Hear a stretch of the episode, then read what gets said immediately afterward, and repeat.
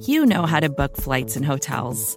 All you're missing is a tool to help you plan that unbelievable travel experience. That's why you need Viator. Book guided tours, excursions, and more in one place. There are over 300,000 travel experiences to choose from, so you can find something for everyone. And Viator offers free cancellation and 24 7 customer support for worry free travel. Download the Viator app now and use code Viator10 for 10% off your first booking in the app. Find travel experiences for you. Do more with Viator.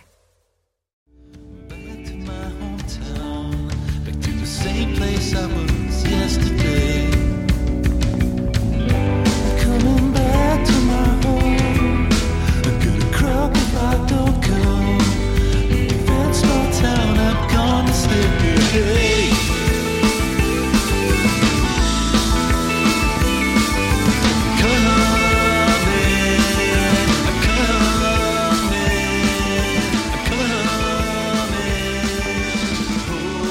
Hey everybody, welcome to Reporting as Eligible. This is a very special episode, mostly because the Packers are done and there's not a draft to talk about. But um, all everybody in my whole family is sick except me, so I'm up on a Friday with nothing to do, and uh, thought we would put together a little NFC, not NFC and AFC Championship game preview. Uh, help me out to help me out here is the managing editor of Acme Packing Company, my boss at the place, uh, Tex Western. Tex, how you doing? Good. I'm Evan Western, but you can call me Tex. Um, thanks for setting this up on a on a random uh, a random Friday night that uh, I happen to have free, which doesn't happen very often anymore. So it's it's going to be an interesting weekend. Yeah, it will. And I am actually very happy that I think the four best teams made it. Um, you can make an argument for the Cowboys as well, who also were a, a good Pythagorean DVOA team. But uh, I, I would say I'm not too surprised they got knocked off last week because they are they're Yeah. Mike's team, they're his baby, and that's what happens. um, but this should be good. I think these are good games, hard to predict. Um, anybody could win either one of them, and they should be you know really interesting and fun to watch. So. Um, I thought we could maybe start in the NFC where, you know, we're we're Packer experts, but to the extent at least I have a, a second level expertise in any team, it probably is the 49ers, who I pay very, very, very close attention to. I love Kyle Shanahan. Um, he is he's a little fickle, but uh, he is, I think, the best offensive coach there is for what he gets out of weird talent. Um, they clearly have a thing that nobody else really does the same way. They they emphasize YAC more than anybody else. They have a bunch of unicorns. Debo is a unicorn. Christian McCaffrey is a unicorn. Um, and also, he is maybe a little overrated because the 49er defense is also phenomenal in its own right. Um, and Yep. that that helps prop them up when they're not quite as good on offense as their reputation maybe holds. So um, they play the Eagles, who are also very good, also a little bit of a nerdy team. So just let's start off generally. Like, how do you see this one playing out, and who do you like in, in this game at, at, a, at a high level? Yeah, I, I'm going almost purely on vibes here. Just feeling like Philly just feels like they've been the best team in the NFL all season long. And I realize that that San Francisco's numbers since the McCaffrey trade put them at like number one in DVOA, They are uh, number one in weighted DVOA. also. And I, I yeah, I, I get I get that, but I just I, I don't know. It's it's I feel like it's a vibe pick to to go with Philly right now with um just with with the way the numbers are trending but that's again you're you're i feel like you can't go wrong picking really either one of these games uh just based on like you said both both teams in uh, all four teams that are left are in the top five in overall dvoa and weighted dvoa so um for once the playoffs actually worked maybe maybe not as designed but uh we we actually have i, I agree the the four best teams left Yep. It, it's actually worked pretty well the last few years. Uh, I was actually I have like a half written Yeah. article that you'll see sometime on this, but um, usually you have to be like above a 15% DVOA to get in the f- the last four, with very few exceptions. And when those exceptions happen, like the Bengals last year actually were like a negative, slightly negative DVOA, um, and not even very good weighted. But you could you can kind of see why it happened, especially now in retrospect, where they had the quarterback developing into one of the best quarterbacks in the league, and a few other guys coming into their own. You, you could see how that happened. The last couple of teams to really make it this far without being particularly good were the 2019 Packers and the the Titans of the same year. Um, they were um, both Yep. pretty mediocre. But again, with the Packers, first year in a new system, um, you know, Aaron learning things and coming into his own. You can see, you can see why it happened and why it worked. So um, it's a it's a good predictor. DVOA works pretty well for that. EPA also pretty much on point there too. Um, I actually. I, I see a path to victory for the Eagles. I think if they get out ahead early and make the 49ers have to pass, they can they can make this one happen. But I do like the 49ers in this game for for a couple of reasons. One of which is the Eagles had the best pass defense in the league this year, but they have a just garbage run defense, and uh, this is not a good team to have a garbage run defense against, which you know the Packers know all too well against the 49ers. Um, they will beat you up on the ground. They will be very atypical in sticking with the run, even when other teams would give it up. And uh, I, I- I do like them for that reason. And you know they can also bring defensive pressure in their own rights. Um, the 49ers are very good against number one receivers. They're fourth in DVOA. Um, that helps a lot against the Eagles, who, who have, they're deep, but if you can take away their number one, that helps a lot. Um, and the Eagles, while they're number one in pass defense DVOA, uh, they are only 24th against pass catching running backs and only 22nd against slot receivers, whatever you want to consider that. But uh, I consider most of the 49er receivers slot receivers, so I think it's a little bit Yeah. of a rough matchup for them there, too. Yeah, I, I do think if Philly wins this game, it's going to be on the strength of their defensive line uh, and the pass rush. And like you said, the the the key for them is going to be getting out, to a hot start early, getting out to a lead, forcing uh, the 49ers into a little more drop back passing.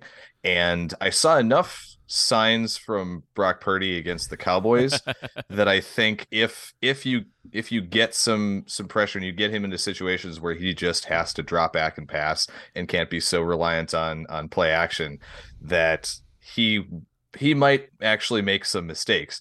They just haven't been in that situation with him at quarterback basically since he took over uh, in any of these games that that he's played and started and and that the Niners have won. Yeah, and that would be um, an astute observation. Brock Purdy had that problem in college too, where Yeah. he was one of the most accurate passers in college football pretty much every year he played uh, in terms of just raw completion percentage.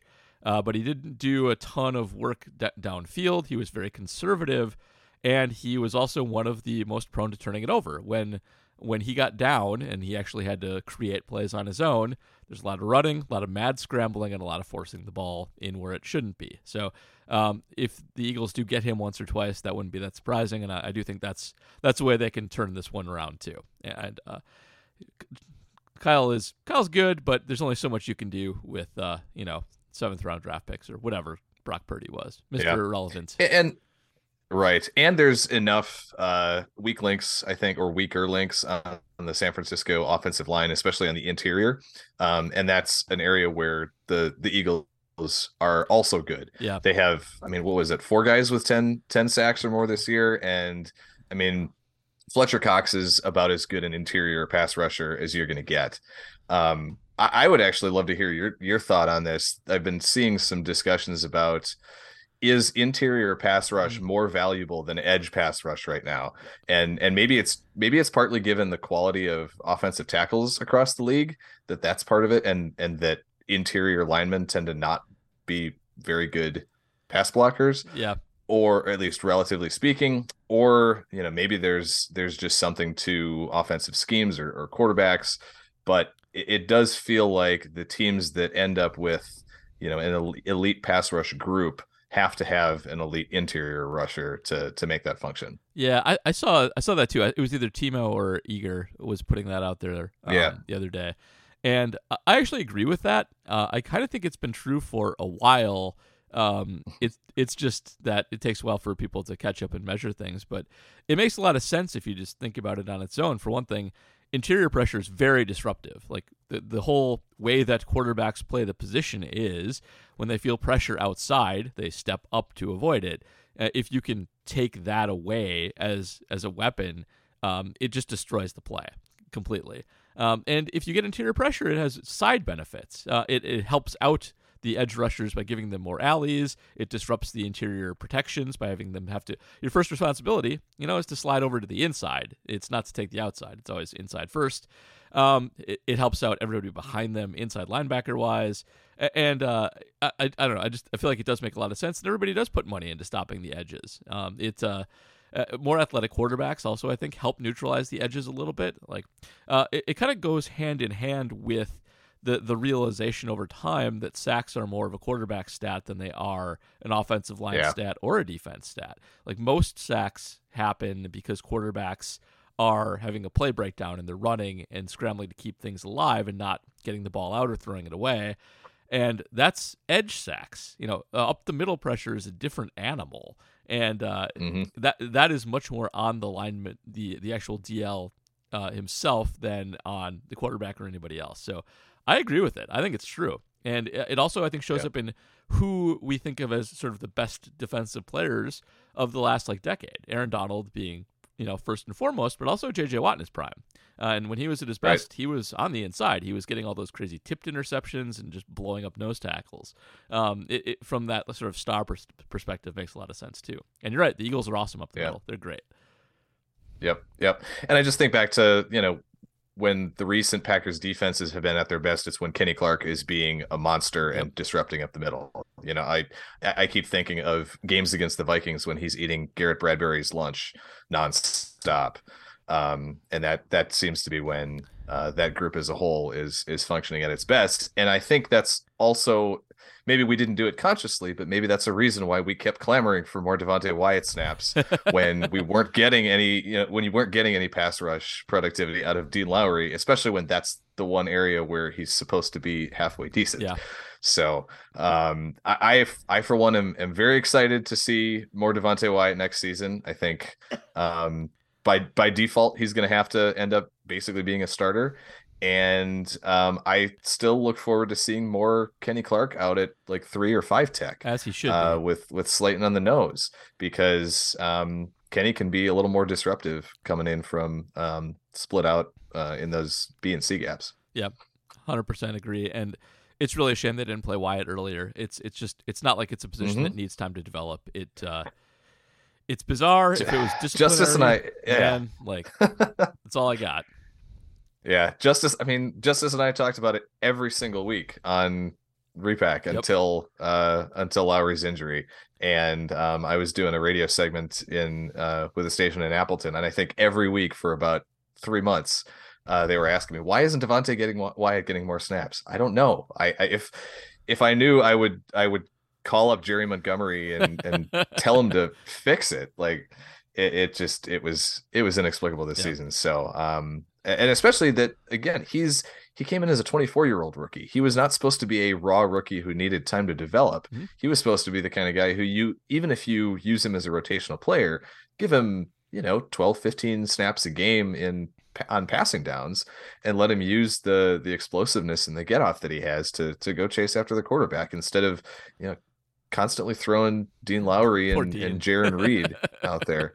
I know we keep crapping on Dean, and and even though he made maybe one of the the biggest plays of the season Yeah. with that field goal block against the Bears, but um, yeah, He's I- not I the think- worst player ever. I think we're all- He, he should be a rotational guy. That Dean Lowry is a rotational Yeah. player in this NFL, not a every down starter. Yeah.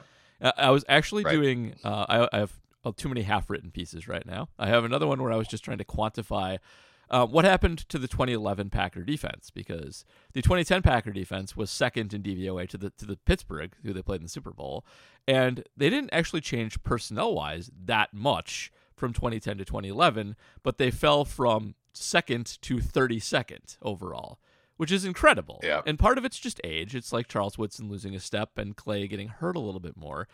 But there, the only really big changes on the, the team from a starting perspective were Nick, Nick, uh, Nick Collins, obviously, um, and also Cullen Jenkins, who was Mhm. a, a starter in 2010 in the interior of that line. in- interior pressure. Yes, and, Yep. and then he left the team, and they weren't as good at generating it anymore. And I think it mattered more than people realized. Um, that team also bizarre for.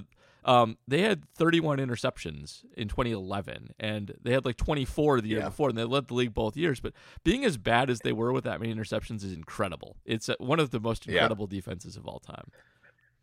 You you mentioned I, I, I my mind immediately went to Jenkins when you were talking about 2011. Yeah. Um, and the, the transition there. Um, I, I do think some of the issues that they had on defense were at least in part driven by the fact that the the the other team was playing from behind constantly. So they were because of that offense being as explosive as it was, other teams were just passing the ball uh I mean 50 times a game basically every game.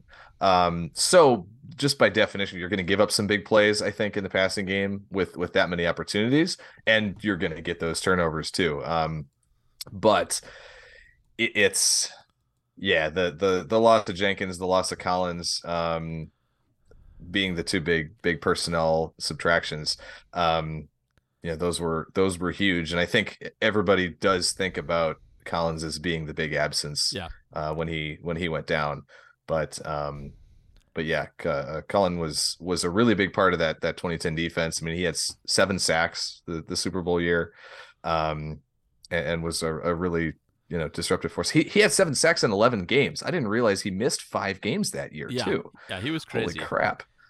Uh, that's yeah for for an interior lineman. Um, I mean, then he went out and got paid by the the Eagles, so so good for him. But yeah, he missed he missed the last four games of the regular season. I'm looking at his his game logs right now, and thank goodness he came back for the the postseason. But uh, that's a that's a a crazy breakdown. So It really is. I was uh, Hmm. trying to quickly and then very slowly pull up defensive stats because the Packers had crazy ones that year. But uh, ah, darn, it, I'm not going to do it quick enough. But their like just yards per play was stupid insane. They gave up just a gazillion yards per play and got all those interceptions. But uh, my uh, yep. my reference is crashing as it does with its video ads, so that will have to be a different man. time.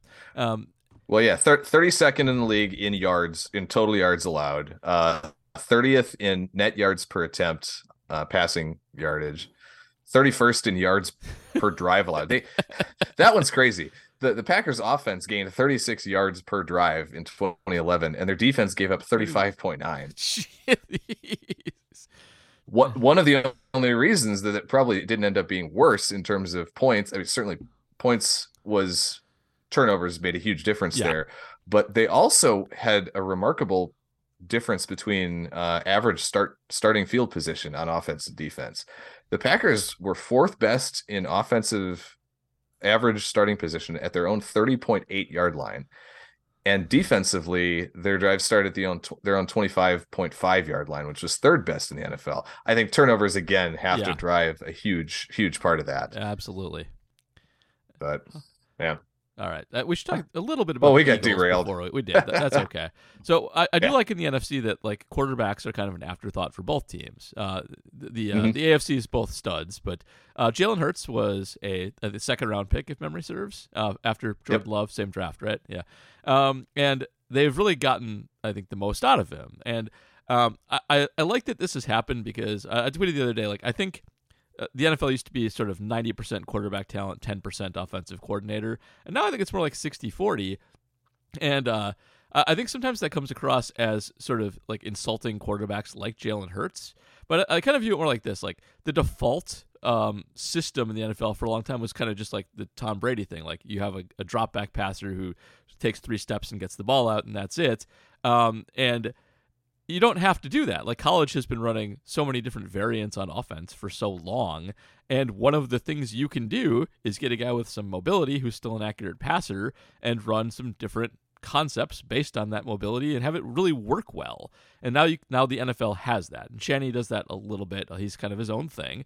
But Jalen Hurts is running essentially a college system with great receivers and a great offensive line and looks like he did in college, uh, which you know he was a phenomenally accurate passer with a good amount of athleticism, and, and this is finally starting to work. It actually gives me a lot of hope for the Packers in the future for the first time in a while.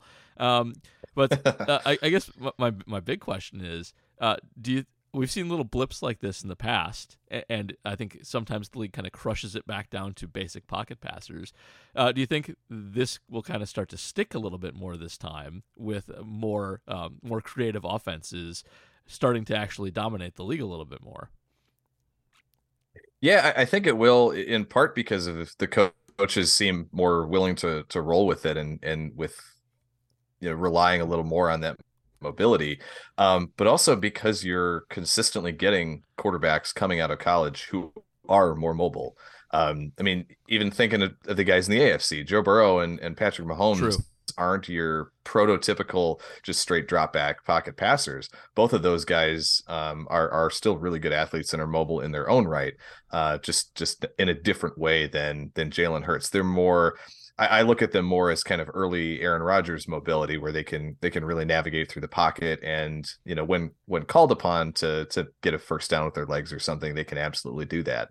Um, and and so maybe that's the the trend that you're uh, that you're going to see a little bit more, just in terms of the guys who are playing college uh, football at the quarterback position at a high level. Um, tend to be better athletes. You don't have the Peyton Mannings and the Tom Brady's anymore as your your number one draft picks. You have guys like Justin Herbert and Joe Burrow and uh, Trevor Lawrence, who that mobility is part of their game in college, and then they bring it over into the NFL, and and you almost have to take advantage of that weapon as a coach because it's such an integral part to what makes them, you know, an effective college quarterback. Yeah, um, I, I'm also I'm looking forward to seeing Lamar Jackson out of Baltimore. Um, Greg Roman was actually a little bit of a pioneer in getting a lot out of mobile quarterbacks in the NFL, but I I feel like the writing on the wall with him is he is afraid of having them pass. Like Colin Kaepernick was Mhm. always very much a uh, run a whole bunch and you can have a one read throw, and that is not what coordinators do with mobile quarterbacks anymore. I think Hurts is a really good example of a guy who was a phenomenally accurate college passer who can run, and they use his feet to drive his legs or uh, to drive his arm. Um, and poor Lamar is stuck there in I think a little bit of an old fashioned system, uh, and really takes a lot of blame for it. Um, he's he's a good passer when he's been allowed to pass and had good receivers, and uh, he's just kind of stuck there with a guy who's afraid to use him.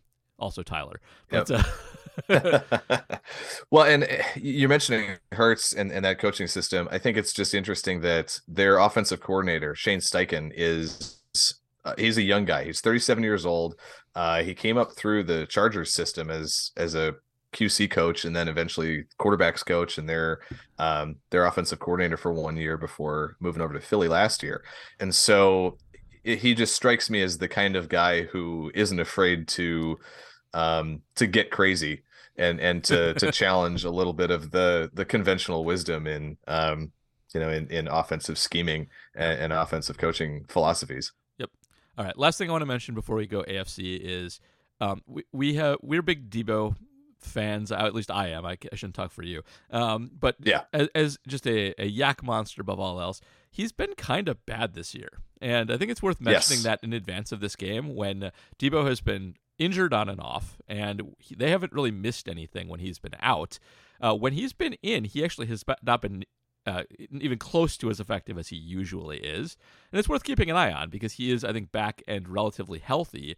And this may be one of those situations where um, it may be a little bit of a downgrade. And Debo's, you know, he's a little like a running back. He takes punishment, and if he doesn't age that well, I won't be that surprised. And if uh, if a little bit of that downgrade sticks on him, I won't be that surprised by that either. Yep. It's one of the I'm looking at his his advanced stats on on reference right now and one of the biggest differences for him though this year was his average depth of target was almost half of what it was last year.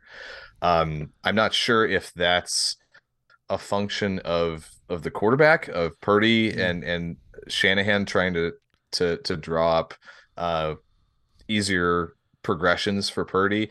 I don't know if that's a function of them really relying more so on Debo out of the backfield as a receiver, um, a lot more than they did last season.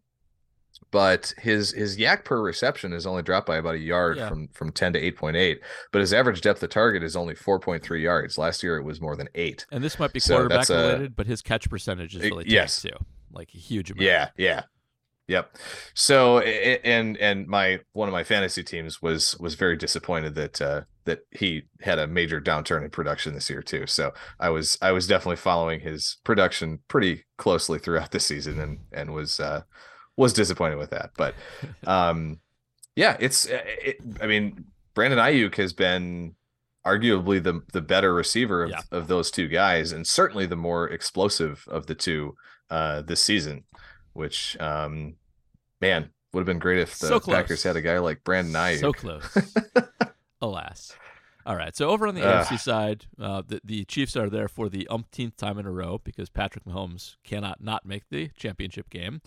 And uh, the Bengals, I think, with a bit of a surprise this year to get back. Uh, I think uh, last year we sort of assumed they were kind of a year early and that they might hit, have a little bit of regression while they kind of get things together and maybe even a little slump for Burrow. But that has not happened at all. They they have, if anything, mm-hmm. gotten better. They've really turned it on the second half of the season, and that offense is just excellent with Burrow playing. Uh, maybe even I would say better than I expected him to. I kind of thought he would be a solid top 10 quarterback coming out of college. Um, and he really is like a top five guy who you can put legitimately mm-hmm. in MVP conversations. So um, I'm actually not sure where I lean on this game. I think they're very evenly matched. Um, and I, I, guess I lean Chiefs a little bit just on experience, and I do like Reid creativity, although he shoots himself in the foot plenty too, which gives me some trepidation. but I, I'm like a mild Chiefs on this game. How about you? That's kind of where I'm at too. Um, it's I think everybody kind of uh, after those first two weeks when the Bengals started off 0 and 2, everybody figured, okay, they're you know they were kind of a mirage last year. They're going to be in for uh, for a, a, Super Bowl loss slump season, like so many teams have had uh, in the past. And and like I said, it, it has absolutely been anything but. Um, what has amazed me is how they've been able to manage to to maintain not just a functioning offense but a very high functioning offense with as many injuries and issues on the offensive line as they have had. Yeah. Um the the fact that they're starting Jackson Carman at left tackle and you know they're they're Jonah Williams is out and La'el Collins is out and, and they've got all these um you know at least decent starting linemen out and are are reverting to backups um, and the fact that they've been able to to continue to to rip off whatever it is eight or ten straight wins um, that is i think the thing that has impressed me the most about burrow is it seems like he's doing it through um, his decision making his quick trigger um, getting the ball out really, really quickly and again his his mobility but i mean i was with you i didn't think he had a the arm strength I feel like on on Burrow is is good but not great. Yeah, same. And almost always I feel like to be that kind of top five guy, great arm strength usually is one of those those qualities you almost always have to have. Maybe Tom Brady aside. Um, we should just always ignore Tom Brady. He just is. Yeah, not, not the, the ultimate the ultimate outlier. Right. Exactly. But uh, yeah, so that that that part of it is is Burrow has I, I agreed. I, I think he's surpassed my expectations for him, but I also do lean Chiefs ever so slightly, um, even with the the Mahomes injury, because he like like Rodgers can throw off platform and and do everything with his arm that he can do when he's um, you know when he's throwing with good fundamentals and mm-hmm. um, and good footwork. Uh, so I I suspect that they won't be limited all that much, and I think that that Reid will probably put a game plan in that that gets the ball out of his hands quickly. And even though they don't have a Tyreek Hill, there's still more than enough playmakers on that offense. I mean, Jerick McKinnon, where did he come from this season? um, to to be this incredible Swiss Army knife weapon out of the backfield yep. for them, especially over the second half of the season. Um, I've always I, I always thought that maybe that was the kind of player he could be, but just with between injuries and and usage and things, just never panned out. It's how everybody's um, always tried to use him, and it finally worked. Yeah, yeah, yeah. So um, no, but I think between that, I, I think Cincinnati's defense is probably a little bit better than Kansas City's, but Kansas City also has a really good front as well. Um, Chris Jones, again, talking about interior pass rush. Yep, yep. Um, I, I think I saw a stat in the divisional game that he has never had a sack in 13 playoff games, which blows my mind. That's amazing. Um, if if I were a betting person, even though now that now that it's legal here in Ohio, I I haven't gotten into it yet. But uh, if I could get odds on Chris Jones having a sack in this game, especially against the um, the Bengals offensive line, I would probably take that as my uh, as my degenerate. Degenerate corner prediction so, for this week. I will tell you, I'm, I'm also not a betting person, but my degenerate wager in this game would actually be first touchdown to MVS. Uh, and the reason for that is uh, if you want a case for Cincinnati in this game, um, they are the fifth best defense against tight ends which is a great thing to be against Kansas City, where Kelce is such a big part of the game. They're the second best team against against pass catching running backs, which Kansas City uses in spades, and McKinnon being part of that. They're 31st against number two receivers. And um, MVS is maybe a little further down than that, but he's not a number one. He is the you know off uh, deep ball guy. So um, I, I like him to maybe get a burner early, and that's I, I'm I don't know what the odds are on MVS scoring the first touchdown. I imagine they're quite large. So um, I I do like that bet just as a matchup play early on. I, I like that a lot. Uh, um, I'll have, to, I'll have to see if I can find that one real quick while we're uh, while we're going here. Let's see. Uh, MVS. Oh yeah. Uh, even first touchdown score for Kansas The city, he's going off at plus a thousand. All right. So you're getting ten to one odds there. I like it. So yeah, that, that's fine. Um, and uh, KC doesn't really do anything um, to really slow down the uh, the Cincy offense that well. They're actually 31st against number one receivers, which is a bad thing to be against um, Cincinnati, who has uh, whoever you want to count as their number one. Uh, either way is just fine. Yep.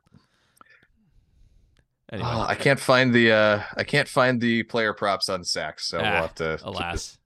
well, we'll have to worry about it later. Oh wait, no, there it is. Hold on. Let's see. Chris Jones, uh over one sack, almost even odds. Well, I'd still Oh, take it. Okay. Surprised Oh. it's okay. Fair enough. Yeah. Eh, anyway. All right. Should we should we do some questions? Vacations can be tricky.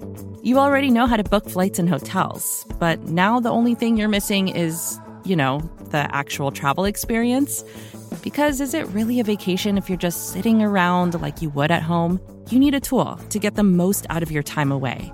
That's where Viator steps in. You can book guided tours, activities, excursions, and more in one place to make your trip truly unforgettable. Viator has over 300,000 travel experiences to choose from. Everything from simple tours to extreme adventures and all the niche, interesting stuff in between. So you can plan something that everyone you're traveling with will enjoy. Real traveler reviews give the inside scoop from people who already been on the experiences you're considering, so you can plan with confidence. Free cancellation helps you plan for the unexpected. And 24 7 customer support means you can travel worry free.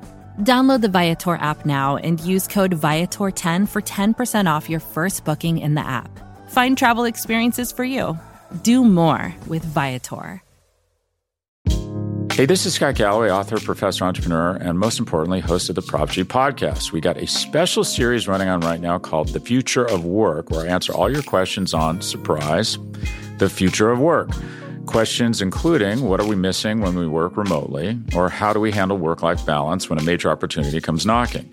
From the provocative to the technical, we're offering insights you won't want to miss. So tune in to the future of work, a Prop G Pod special sponsored by Canva. You can find it on the Prop G Pod wherever you get your podcasts.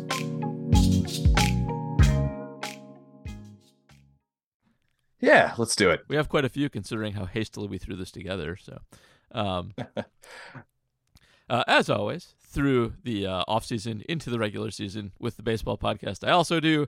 Uh, if, you are a member of our Patreon, you get question priority, and five of you were not doing anything on a Friday night, for which I thank you. we'll we'll start with uh, PJ Wessels. How many of the 49ers quarterbacks will be with the team next season, week one? Looking at Lance, Jimmy G, and Purdy, uh, if, John, if Josh Johnson is there next season, well, good for him. That's a good question. That's good. Um, Um, I think I think it's two. Um, I think Purdy's there no matter what, and I think Purdy's probably the starter. I think so too. Uh, You think Lance is still there just based I on don't- the contract? I think I think that's I think Lance sticks around. I don't think that you can feasibly move him before, you know, year 3 of that deal. Yeah. And Jimmy will go, you know, finally go off someplace and and right off into the sunset with his sandwiches or something. You, can- you and Josh never- Johnson will uh Josh Johnson will not play not be with the 49ers next year. He'll probably play for um I'm going to guess the Cardinals and the Commanders and the Dolphins. I don't know if he's he's hit those three teams yet, but I think he's going to try to to check those three off Gotta his bingo card off. next year. Yep, I, Yeah. I I agree with you. Um, I will say you can never put it past Kyle to bring back Garoppolo. They seem to, they, Yeah. they seem to have a thing. But I agree. Like you, you got Purdy here, you ride that. You, you got to keep Lance on that deal. Plus, you can't get anything for him right now. Like if there, there's not a market for Trey Lance right now, you got to have him show a little something more. So, yep, two of the three. Yep. All right, Mark Putscarby, and a question that's definitely for me. Um, Tyler Tyler Huntley, Feleipe Franks, Skylar Thompson. Who's this year's late round or UDFA QB we should be hoping to pick up? Uh, I assume that's in the draft next year. Um, uh, first of all, I, I do want to. Uh, um, I don't know whether to claim credit or not for Skylar and Tyler, who are both uh, an un- fifth round rookie and an undrafted free agent in his whatever year, who are bad in playoff games, but also are starting playoff games, but not Right. not really through merit, but kind of through merit, you know. Um, so Yeah. um, They they earned those backup spots. They at- did. at the They're- very least. they're in the backup spots. Um, so um, this is turning into not a great quarterback class. All of the guys I would normally say for this are not going pro. Like, um, I still like Grayson McCall. He's going back to school and trying very hard to transfer, but not having success doing it. Uh, and Michael Penix would be one of those who I think would fall pretty far. And um, Yep. and he's going back to school as well. Um, so I'm honestly not sure yet. And I'm still doing quarterback work because I'm still trying. I'm uh, I'm trying to add a defensive adjusted component to QBOPS, and I'm almost done with it. And uh, I have eight million spreadsheets open on my desktop right now, and I'm trying to find the one that maybe I can give you a guy. Um, but uh, uh, w- w- while I look, Tex, you got any late round quarterbacks yet so far in the draft? We're uh, unfortunately we're we're a little early for, for when my most of my draft research kicks in. I usually end up doing a lot the the couple of weeks leading up to the combine um, because I, I've been fortunate fortunate enough to uh, to get media credentials for, for the last couple of years. Uh, fingers crossed. I think we'll we'll have at least a, a good Acme Packing Company presence again in Indy this year. So we'll definitely. Um, I'll be curious to see if you've got any guys that you've got uh, circled to make sure that I go find the um, the late round projected guys at the the little private tables and see if I can get any any good one on one conversations with those guys. I will definitely do so. Um, You know, my but- big problem is is I have my big spreadsheet, but I actually haven't um I haven't done the work to actually tag who's going in the draft yet. Um, so so that's the thing. Like I can I can read down the list, but I actually don't even know who's necessarily going pro on it yet. And uh, so I'll, I will I will get back to that question later on when we get closer to draft time. But like the guys that I actually liked liked are all going back to school, and um, everybody else is a big name. Like I like Stroud more than everybody else, I think at this point, but he's not a you know a down ballot guy at all. And I hate Levis like everybody else does Yep. too. So Everybody except NFL scouts apparently. I guess you know what I I, I actually like Stetson Bennett, even though he's an old man uh, and small. Oh um, man, he is uh he is a very accurate passer with halfway decent physical tools and will be a good clipboard holder who can like Matt Flynn you a couple games here and there. I I definitely agree with that. That's I think his probably his ceiling is uh he, he's you know who he is. He's Chad Henne. Yeah, Chad Henne's a good. He's going to be Chad Henne in the NFL. I could I could see him playing 10 years in the NFL as a uh you know a veteran backup, a Chad a Chad Henne or a Chase Daniel. Yeah, so we'll go with that.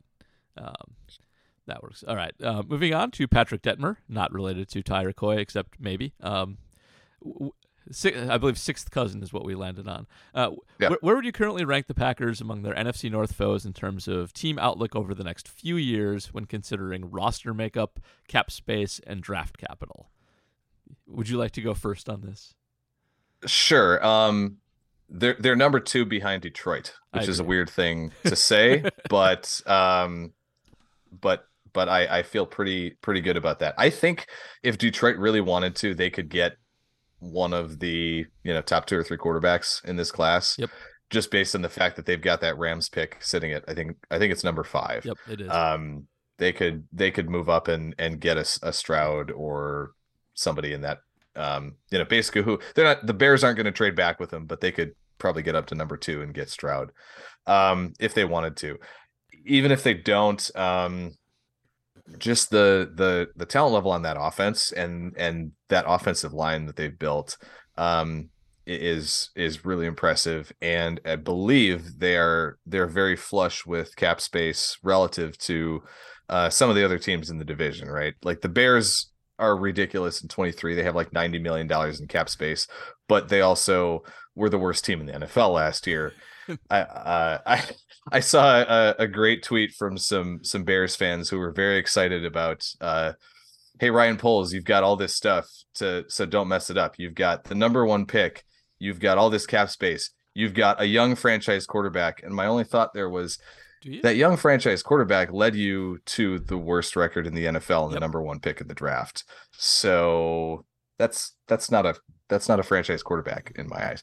Anyway, uh so Bears Bears are down at the bottom. Um Vikings have less th- they're the Vikings have more negative cap space than the Packers do yeah, they in do, which is 2023. incredible. Good for them. it's nuts. Um, and now it seems like Za'Darius wants out of Minnesota from clearing out his Instagram, and and he's going all cryptic. Um, a- and and either way, right? Like uh, the the Packers will have a either a young, talented, and unproven quarterback, which if he crashes and if Jordan Love ends up starting and crashes and burns, then you're in the market for you know a another Yeah. young You highly drafted quarterback.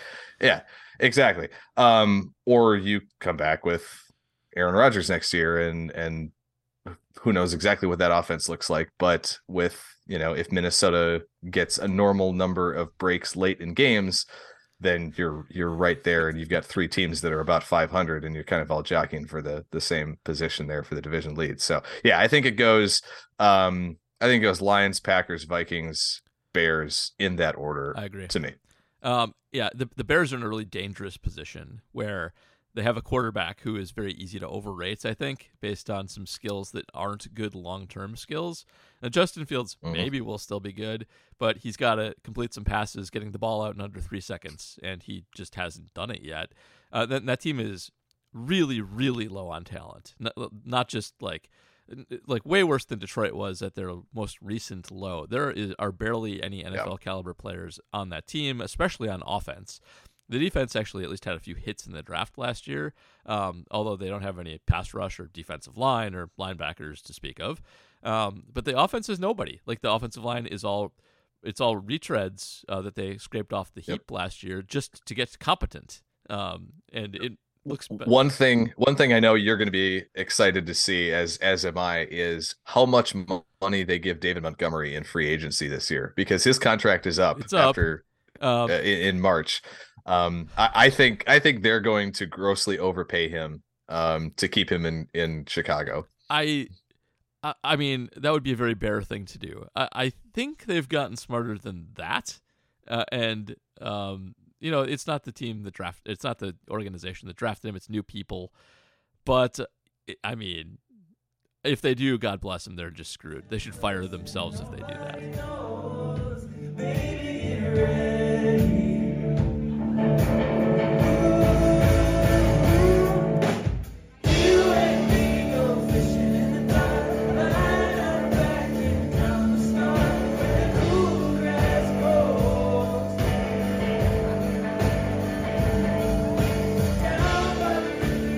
Uh, from Brian Polakowski, uh, as of this moment, do you think Aaron Rodgers will be the Packers' starting quarterback next year? We get this question every week. So, um, what do you what do you think at the moment on Aaron Watch Tex? No. I agree. No. i say no. There's there's it makes too much sense to for him to go to the jets if he wants to come back. Um because right you think first first of all there, there's the flow chart right? Yeah. does aaron rodgers want to play again next year? Yes or no? Well no then you're good. If he wants to play next year does he want to play in green bay? Yes or no? Then if yes do the packers want him to play in green bay yet next year yes or no so uh there's too many branches on that that flow chart that lead to him not playing in green bay Yeah, Uh, they're getting to the point where the salary is going to make the decision for them. Um, as long Yep. as as long as he's up for it, like he, that, those options are crazy, and every year that goes by makes it harder to bring him back. And they've they've hit that point; they can't win with that anymore. So yeah, it's going to be no. Right. They're they're going to move on. It's going to be something else. All right, Big Rig asks. What's the deal with Tom Clements? Is he still on the coaching staff? Does he retire the moment Rodgers is gone? I actually don't know. I, I, I I read this in like Jerry Seinfeld voice, but um, no, he's uh, he started last year was his first year back with Green Bay, and they almost never sign assistant coaches to one year deals. So he is still under contract for for next year. Um, I don't know for exactly how long, but um, the the third question: Does he retire as soon as Rodgers is gone? Is the the big one. Um, I could see him coaching Jordan Love for one year and then deciding, okay, now I'm gonna now I'm gonna call it. Yeah, I think that's the most likely scenario. But uh, as soon as Rodgers is gone, I think it's Clements will just shuffle off whenever he gets bored, mostly, or whenever success Yeah. isn't there. So yeah, but apparently he's still there. Did not know. All right, um, on to Twitter questions, where we find our old friend, the old man on a bike in Shirlington, um, who asks, who, who doesn't ask, who states, uh, "I'm just an old man on a bike who can't be bothered to ask Jeeves, so I'll go to RAE." When can the Packers officially trade Rodgers? Do we need to wait for the new league year? Can there be a handshake agreement before, or can we ship him to New York now? And there's sort of two deadlines to keep in mind here, um, and you only raised one of them. So, the the first being the league year, which is it uh, March fifteenth? Is that right? Yep. Okay. Yes. All right. I, I actually learned something about league deadlines. Hooray for me! Uh, and then also It's the June- always a Wednesday for some Yeah. reason. Yeah. Uh, and then also the June 1st deadline. So, um, and the short answer is no. They cannot trade him before the league year starts. You can do handshake agreements, but handshake agreements aren't always the best agreements, even when they do exist. So, um, nothing's official till the, the league year actually starts, and we will not get any announcements probably until that happens. So maybe, maybe we'll know something in advance, but I ain't trusting it until that actually happens, even if we do. Um, and then there's the bigger question of can we actually trade him before June 1st reasonably, which I think is a more interesting question because it involves the return that we can get from him. So, um, any any thoughts Yeah. on on what might happen there? Yeah, I, I think that practically speaking, if it, it it'll it makes sense for the Packers to move him before the draft, and I understand that that comes with a much bigger uh, dead cap or dead salary cap hit Yeah, in 2023. it's like forty It's- million if they do that, right? And then if they wait till June Yep, 1st, and it's it's like 15, Yeah. I think, um, just based on the way the signing bonus and stuff works out. Um, but the problem is, like, I, I I've seen people say, "Can you do a handshake agreement before the draft with, let's say, the Jets, for example, who pick 13th? Have the Jets pick the guy that you want at 13, and then don't do the trade until June 2nd." The the reason you can't really do that is that if you trade these guys, I guess in theory you could do that, but the player would not really get to um to do much participation in any of your spring practices, your your rookie mini camps, your OTAs and stuff. Because if you know you're trading him, um, you're not going to sign him to his rookie contract.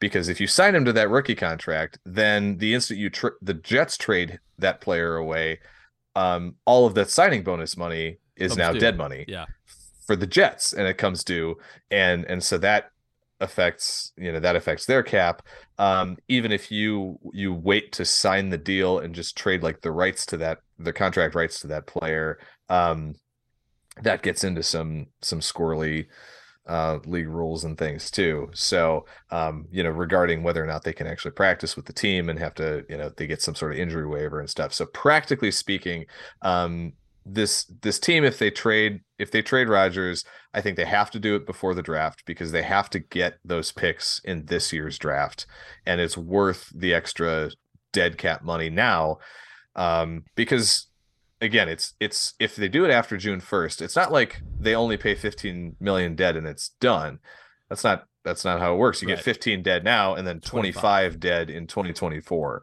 so you're just spreading that dead that dead money out over two years. Yep. I think the Packers would much rather, if they decide to trade him, rip the band-aid off, trade him now, um, take the the full dead cap hit this year, and then you can also shift some of the the cap money to future years by restructuring other guys' contracts and make up for for that additional dead money. right. You, you'll probably have to. If you take all that dead money on, you'll probably end up going to the Aaron Jones well and the David Bakhtiari well and the Jaire well. Hopefully, Kenny Jaire- Clark Kenny and Clark, Jaire, yeah, to- yep, to, make yep, that all happen. So that makes sense. exactly. All right, from from Barton, um, is your desire to draft Stroud more about your lack of faith in love, or your feeling that if Stroud drops to 15, there's too much value to pass up? Mm. That's a question for me. And uh, kind of both. I still don't have that much faith in Love.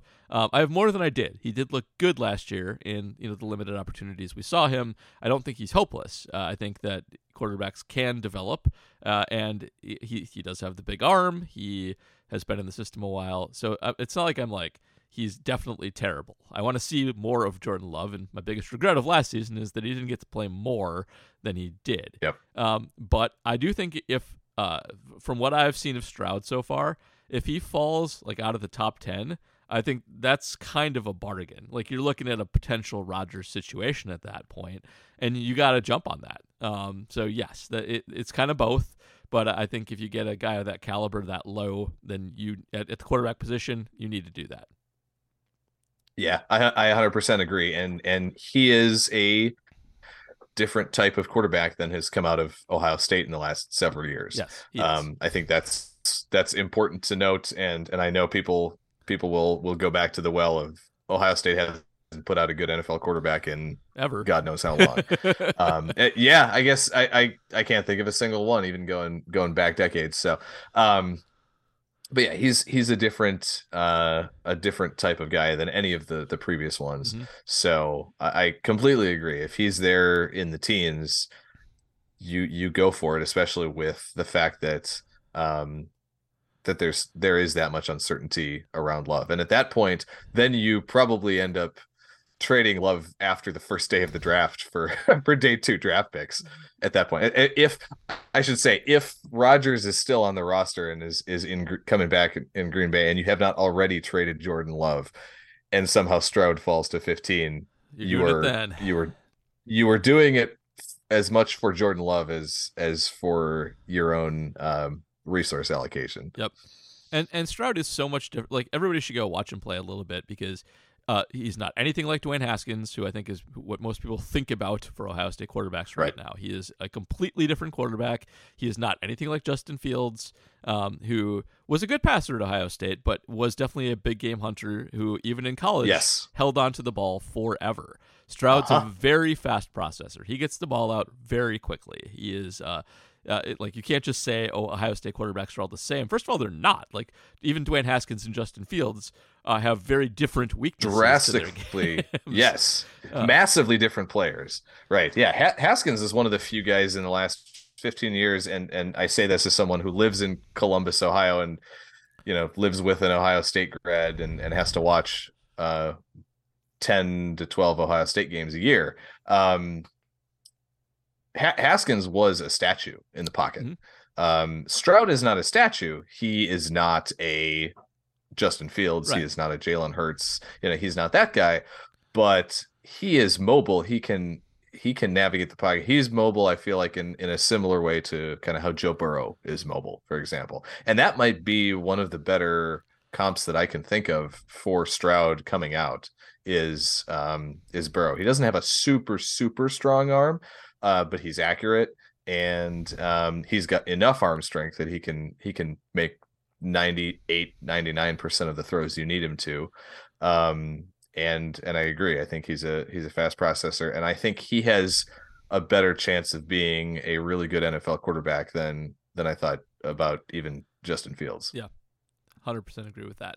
Um, I, I would recommend anybody go have go watch him play Iowa, who had just a phenomenal defense this year, uh, the best defense Yep. in college football, and he wasn't perfect in that game at all. He did have a couple of mistakes, but you you can see in the second half he sort of realized there's not going to be windows. Um, I was going to be on my guys, and so I'm going to just throw it into tight windows all the rest of the game, and he did. So everybody go Mhm. check that out. The, the whole draft process this year, I'm gonna hundred. I'm gonna do this a million times. Like people said the same thing about Rodgers and Jeff Tedford over and over again, and the same principle applies. It- these are different guys; they have different strengths and weaknesses, and you just found a common thread that doesn't actually apply that well.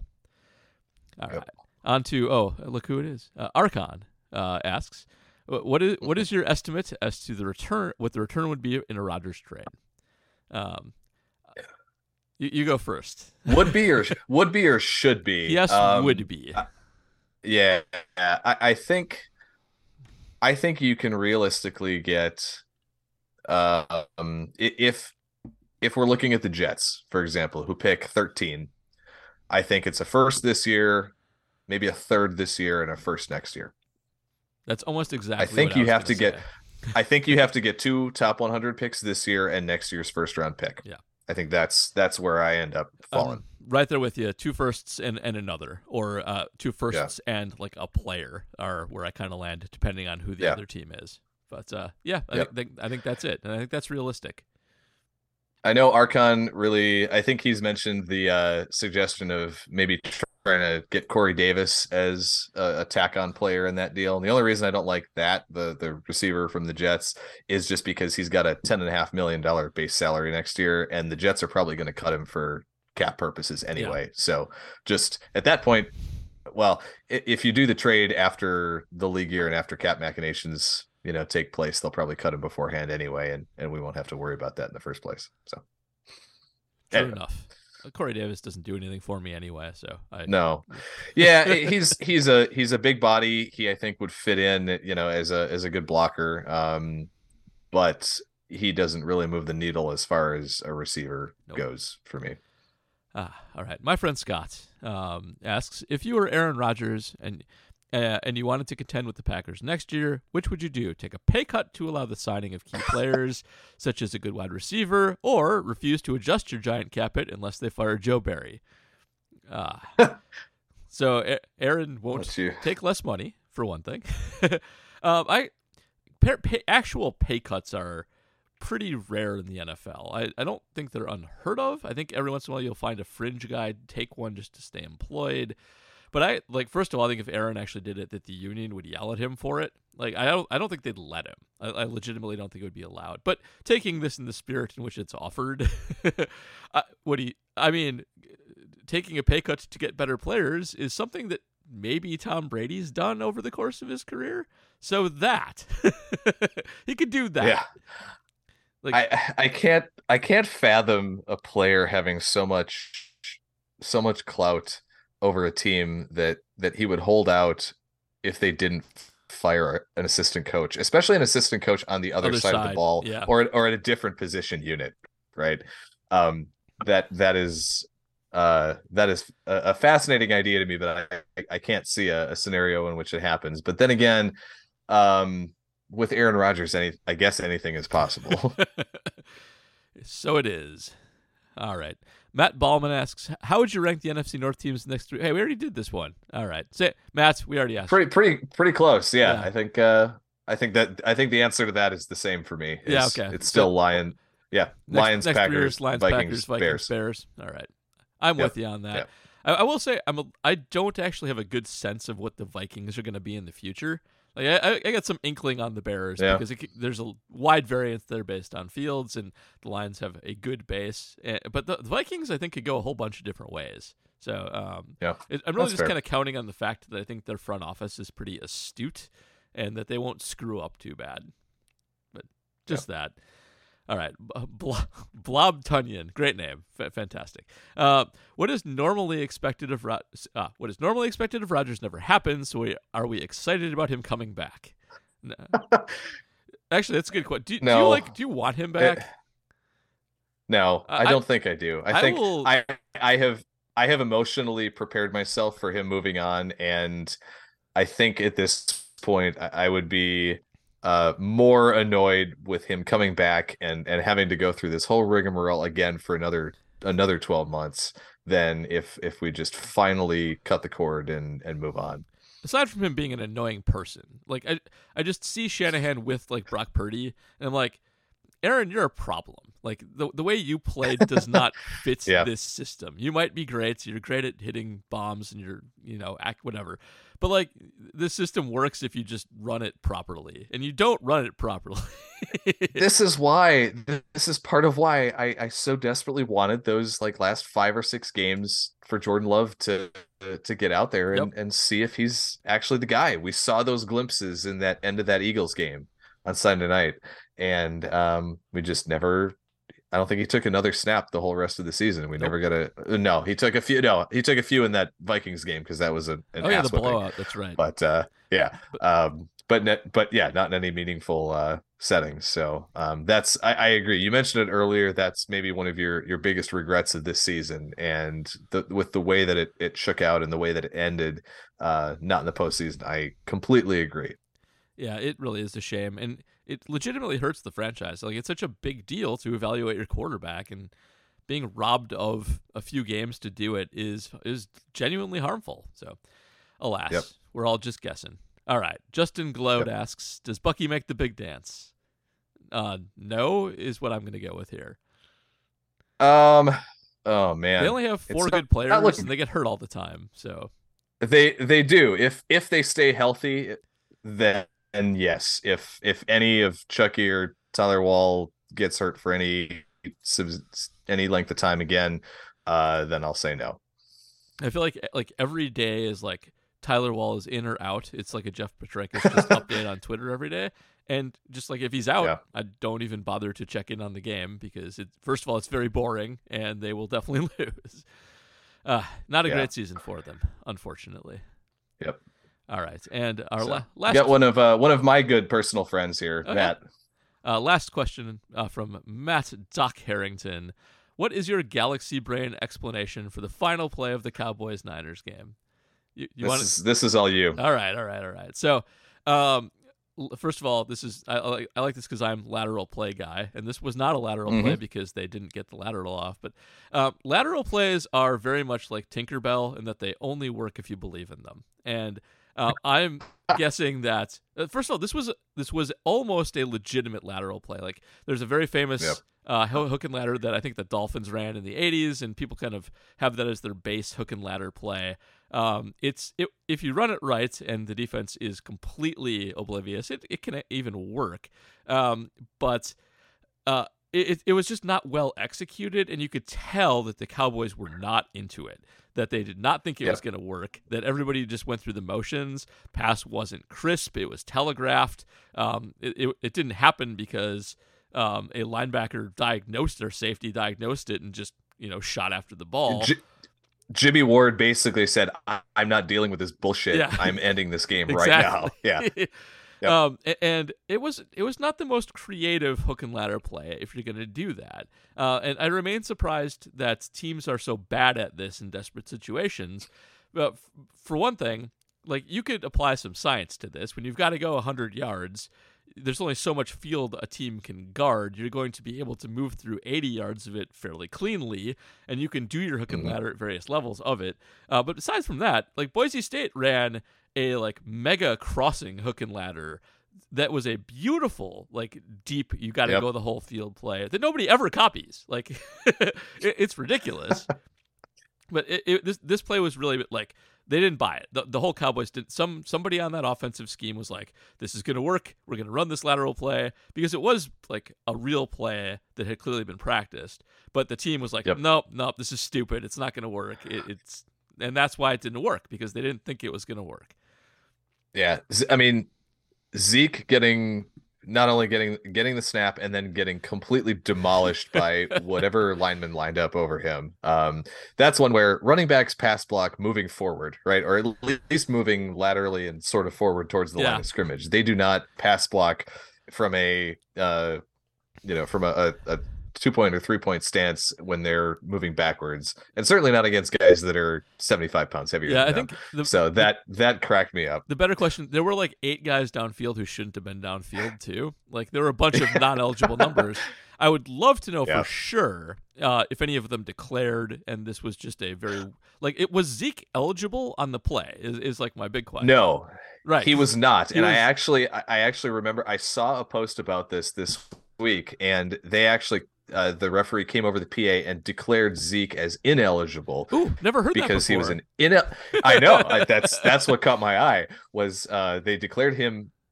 as ineligible because he was an eligible number lining up in an ineligible position yeah so that was kind of fun so, some, Um, somebody on the mccarthy the- staff put a lot of thought into this because it had Yes. zeke Yes. ineligible to get extra Yeah. blockers eligible and they were definitely like those Yep. blockers are going to get in front and make this big wall and, and that's yeah but no Right. That's and that's exact. That's that's that's the only possible thing that I can think of with with the design of this play. Right, is you've got these guys, the the the linemen way out on the outside on the left side. You get the quick pass to Turpin, who l- theoretically laterals it back to somebody else coming behind him, and then he has four offensive linemen in front of him to to just you know create a people up, wedge yeah. basically and and move downfield and then it turns into a essentially a glorified kickoff return and you take your chances on breaking a tackle or something and and making something crazy happen so Anyway, I think that's as much as I love it. Thank- possibly get out of that.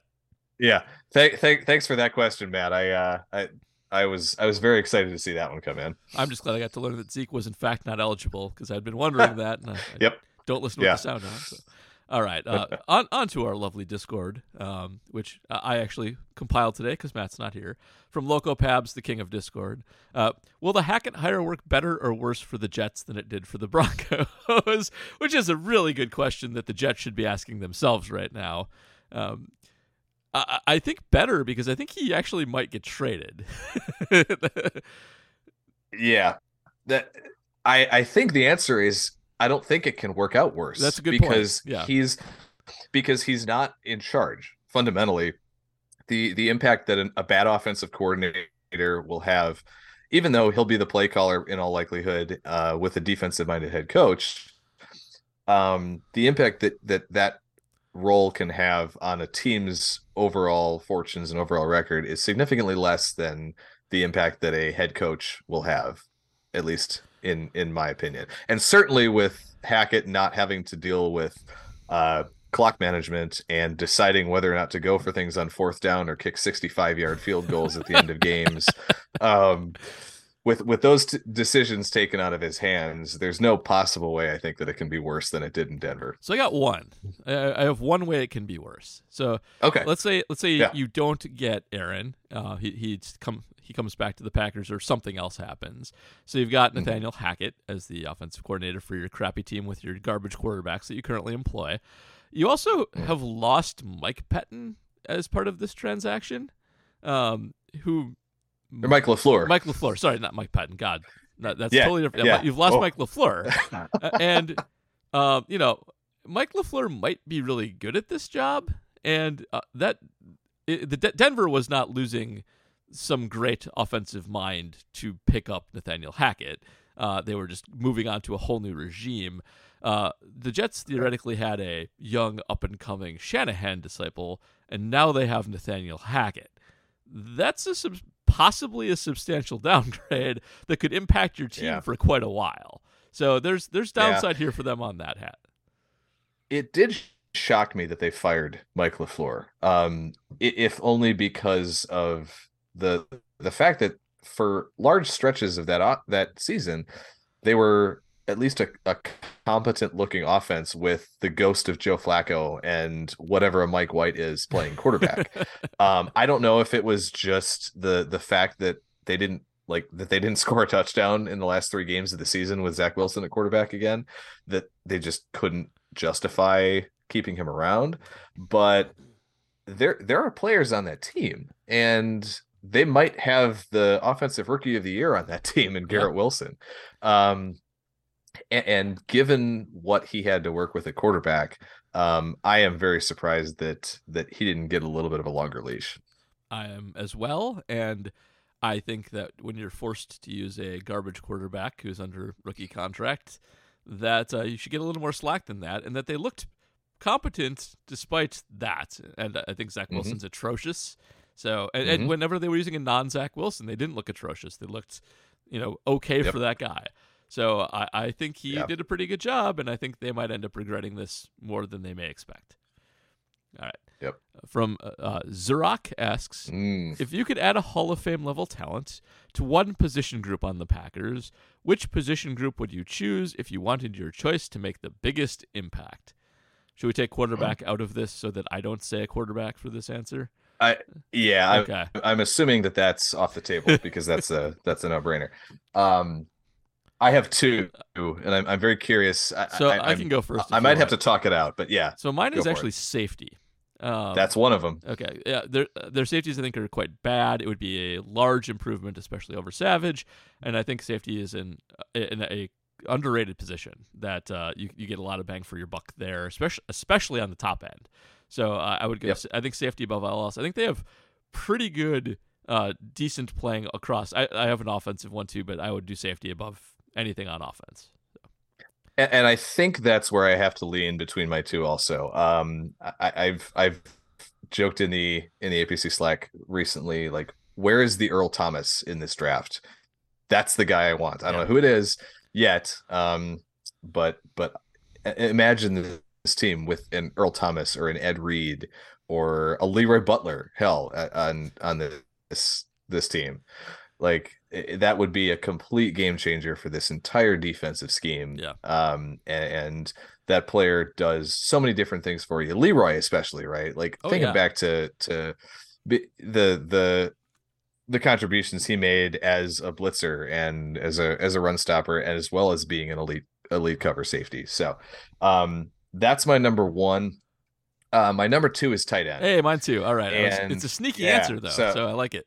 Yes, it is, but uh, uh, it's it's a you see what the Chiefs do with Travis Kelce and like one deep threat who is I think not going to be as good as year two Christian Watson, um, and a, a bunch of guys, you know, as as most of the rest of that receiving corps. Um, Justice made the really good point, right? You've got the skill sets of in the the wide receiver room. Um, but what you don't have is that that great blocking receiving tight end option who can who can do it all from an inline position who can split out wide and um and really unlock so many different facets of of the offense Yep. so that would be my pick on offense but if if i had to pick between the two i do think uh safety would probably be the way that would go I go safety too. Um, on tight end though, also, uh, all tight ends are the same except for the five best in the league, and so like Hall of Mhm. Fame, Hall of Famer at at that level gives you more bang for your buck too, because that is actually an Yes. impact position when you have that level of talent playing it. Otherwise, it's I, just I also think you, yeah you you kind of said the same thing safety is a little bit that same way too Yeah, though that's true. is is the the drop the the tier level between hall of fame level to really good safety is very large Yeah. same thing with tight end Yeah. so Totally. Yep. All right. And uh, rounding us out, Ryan Z, you can go back in time. You have one chance to alter the future of this franchise in a positive way forever. What move do you make? oh all right uh i've got a few a few that i can i can think of um we talked about a couple of them actually earlier and the the one i had coming in uh to to recording tonight was i i, I kicked nick collins in the shin before week two of the 2011 season and like make him miss that game and yep. he's he's healthy and and ends up maybe becoming yeah maybe being another elite safe uh hall of fame safety um part of me wonders if maybe i say they re-sign cullen jenkins instead because because we just talked about that one a little Good bit one. um I think Nick Yeah, Collins is I the think- obvious one. i think maybe that's the yeah never acquiring Brad Jones is a good one. So I I don't know about that. I, Brad Jones actually gave gave the Packers some good reps in 2010 uh as a as an edge rusher as a rookie. So I don't know if I'd go there. All right. maybe the maybe the Joe Johnson free agent acquisition, but then again, bottoming out in the Mike Sherman era led to Ted taking over and Rodgers and and Super Bowl uh 45 and everything there. Um the other the other thing that comes to mind is which play in the 2014 Yep. NFC Championship game. And you can do the onside kick, you can do the fake punt or the fake field Fake goal field goal. from Seattle. I think that's the one. You, That's the Brad I, Jones. I'm sure there'll be so- yeah, yeah. Um the the other one that you could throw in there was is Julius Peppers not telling Morgan Burnett to to go down on the on the interception. Um I think that one's a little overrated, uh, personally. I agree. because and, and unless he scores, fun that I'm not sure it matters. The the the easy one though is you know un, fairly or unfairly it's Bostic because if if the Packers recover that onside kick the game is Game's over, over, and yeah. they win the game and they go to the Super Bowl. So um as much as I want to say the fake field goal the the onside kick is probably uh probably the one that I go with. Yep, I think that's fair. Um, I, I- I've been trying to think of some things you could do in the giant games too, but I think that's a little bit harder. Yeah. Um, for for one thing, those games weren't that close. There's not really one play in either you can really Mhm. point to that was determining a determining factor there. Um, Yeah. I mean in in 07, the if you take away the Favre interception, there's still no guarantee that they go down there and and score and win the game. True. Um so so that still ends up being a coin flip.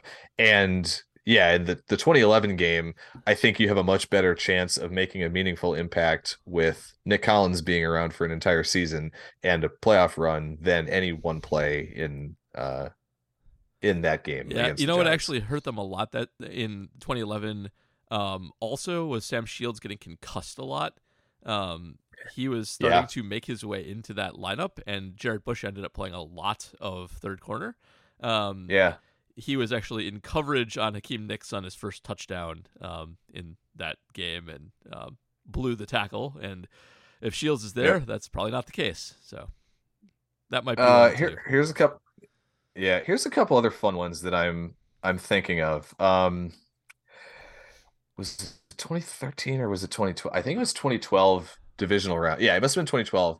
Um, I think Micah Hyde dropped a sure pick six against the 49ers in the playoffs. That would have completely changed the complexion of the game. Um, and that was the one that Kaepernick ended up Yeah, running yep. all over the Packers for a while. But um, There's another obvious I- one I we do think- about too. By the way, we could actually take uh, TJ is it the Marseille? Oh well, oh that oh god. because we get TJ Watt and we don't Yeah. have Kevin King, and uh, so we don't Ugh. have the Scotty Miller play, um, and you know a lot of other Kevin got- King plays. Yeah, you could you could do that. You could do Mercedes fumbling last year in the Ah, playoffs goddamn, against San that's a good point, Francisco. yeah. I know that one. Um, and then there was another one that I had um in one of the I think it was one of the San Francisco games, but no, it's it's it's gone. Not There's there's too many of that's those to yeah. There's too many of those to remember, and I've had a couple too many pours of whiskey during this. And A lot of Here sliding doors with like uh, with a few Yeah. little breaks. Aaron Rodgers is Tom Brady, but that's not the world we live in. so- Oh no! Here's another good one. Oh. The I know uh, it was a it was a wild card game, but the uh the fumble that sh- if they actually called the face mask on the fumble Oh, in the Arizona on the wild Arizona card game, in 2009. yeah, Yes. Uh, that's a that's a whole different thing too. that, I'm, I'm that stupid game that like that. Uh, the Packers Oh were the number one defense in football that year, and kudos to Arizona. They were for so good in lighting them up. But uh, oh they probably Yep. win the Super Bowl that year if they actually get past that game. yeah, I I think they definitely beat the Saints. Um, that was another one we talked about in this like this week. Was they probably just roast that Colts defense? over the Absolutely, they do. if they make it to the Super Bowl. So, oh man. So yeah, so many different options that you can you can choose from. But uh yeah, the the onside kick or Collins, I think I I, I gotta Yeah, I'd have to take a coin flip between those same two. here, same here. Those are the obvious Yeah. ones. Alas. Yeah. All right. Well, um, that's that's all we got for Um, questions. So uh, before we get out of here, uh, anything you want to plug on the site this week? Um, nothing particularly urgent. We're just uh you know, we're we're working our way through the Super Bowl and then we'll start diving in on draft content. I know Justice and and Tyler will will have a lot of stuff coming on uh grinding tape and things. Um I'm hoping that the two of them and I will be able to to all get credentialed for the combine and so Nice. hopefully we'll have a, a whole bunch of content for uh, for everybody coming up that uh, first week of March between podcasts and social stuff and uh, clips of interviews and things. So um, keep an eye out there. And um, until then, yeah, might be might do a little roster review. I'll keep going through. Uh, I guess the one big thing I've been working on is figuring out just how much cap space the Packers can push off into future years by restructuring contracts. So I did I did Kenny, I did Bakhtiari, I did Aaron Jones. Um I'll probably do a a Jaire one. Um maybe I'll try to dive into uh what we could would do with maybe a, a possible Rashan Gary contract extension too. Nice. So um that's it's the cap stuff now to to see where we where we can get by March 15th. Nice. Uh, I am, of course, for the draft, busy reinventing my statistics. So I, uh, I am actually done with defensive defense adjusted cube ops. I have the formula worked out for it. I learned how to write a Python scraper for uh, college football reference to give me data for it, and I'm just cramming it all together so I know who's played hard schedules and who hasn't, and I can actually do that. Uh, that has played into the CJ Stroud thing a little bit. I, I tweeted today that I was very sad to learn that uh, Grayson McCall, who's like my favorite college quarterback Yep. in the last four years, last year when he was 48% better than every other college or than an average college quarterback, played by far the easiest schedule in all of football. Wasn't even close. Like, uh, and uh, that makes sense. Ah. So l- l- learn something new every day. Um, I'll have Rops out too and write stuff about that. And I'm uh, getting that matched up for who's actually eligible in the draft. But I'm not a fan of this receiver class so far. They are all either bad big people or good tiny people, and none of those are helpful. Um, but uh, yep, so everybody keep an eye out for that. Uh, we're off on the baseball podcast this week. Um, we need a moment, and everybody in my family is sick, but we'll we'll be back soon on that. Uh, the baseball prospectus annuals are all out, and so we'll be back to discuss uh, what the projections all are for the Packer or the Packers, the Brewers, sometime soon as well. So uh, enjoy the games this weekend; they should be good. We'll be back sometime soon with more football podcasts. It can't be all that pretty.